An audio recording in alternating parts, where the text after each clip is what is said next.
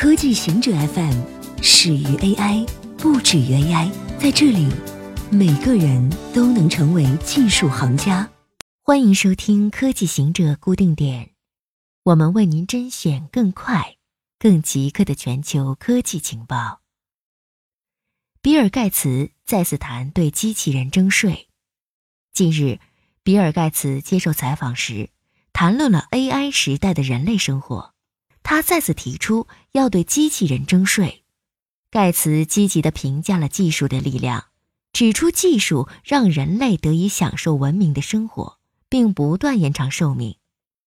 但目前技术的迅速发展，在创造市场和提高便利性的同时，动摇社会的风险也在膨胀。自动化系统夺走人类工作等威胁论也无法忽视。他提出。每当新技术问世，消极的一面都令人担忧，这也是迫不得已的事。巧妙利用技术的智慧非常重要。然而，盖茨并不认为机器人会单方面将人赶出职场。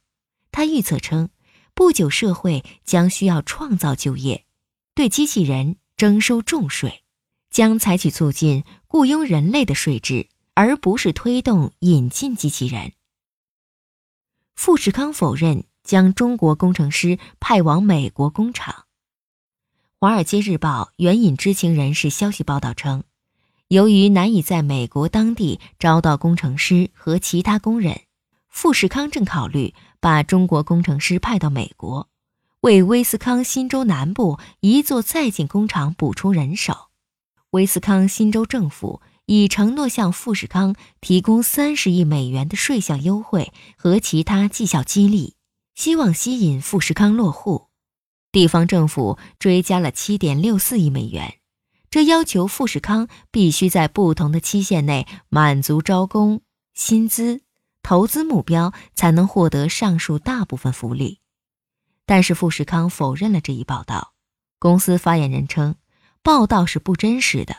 他的招聘优先目标仍然是威斯康星州，他将继续专注于在威斯康星州招聘和培训工人。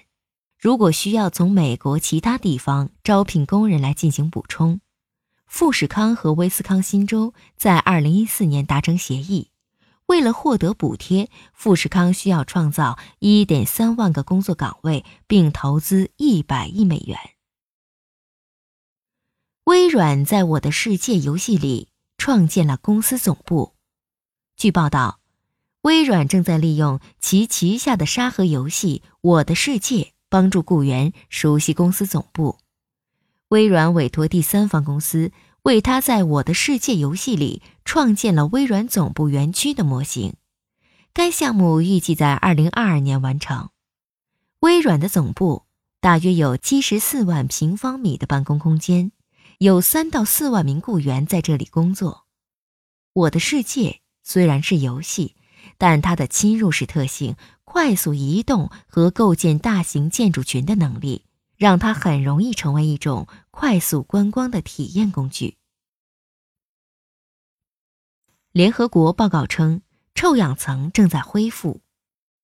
根据最近世界气象组织和联合国环境署发布的报告显示。得益于蒙特利尔议定书的实施，地球的臭氧层正在恢复。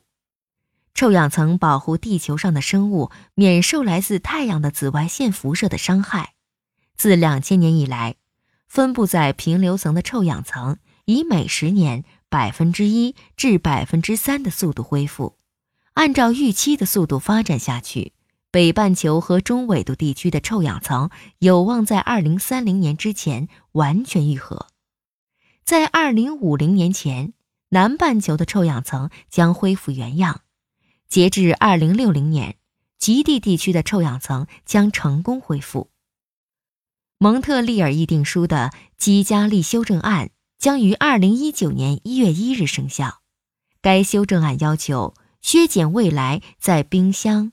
空调和相关产品中强效温室气体的使用，批准基加利修正案的国家承诺，将暖化效应超强的氢氟碳化物的预计产量和消费量削减百分之八十以上。到目前为止，已有五十八个缔约方达成相关承诺。美国法院裁定，高通必须为竞争对手提供部分技术授权。路透社报道，美国联邦法官周二裁定，高通必须对英特尔等竞争对手提供部分技术授权。这是联邦贸易委员会二零一七年初对高通提出反垄断诉讼的初步裁定。这起诉讼预定在明年进行审理。加州北区地方法院法官在初步裁定中表示，高通必须向竞争对手提供调制解调器芯片相关的部分专利授权。高通和 FTC 上个月联合要求法官延后对此问题作出裁定。最长延迟三十天，在这期间，他们将进行和解协商。法官周二否定了这个动议，目前尚不清楚该裁决是否会影响和解谈判。以上就是今天所有的情报内容，本期节目就到这里。固定时间，固定地点，小顾和您下期见。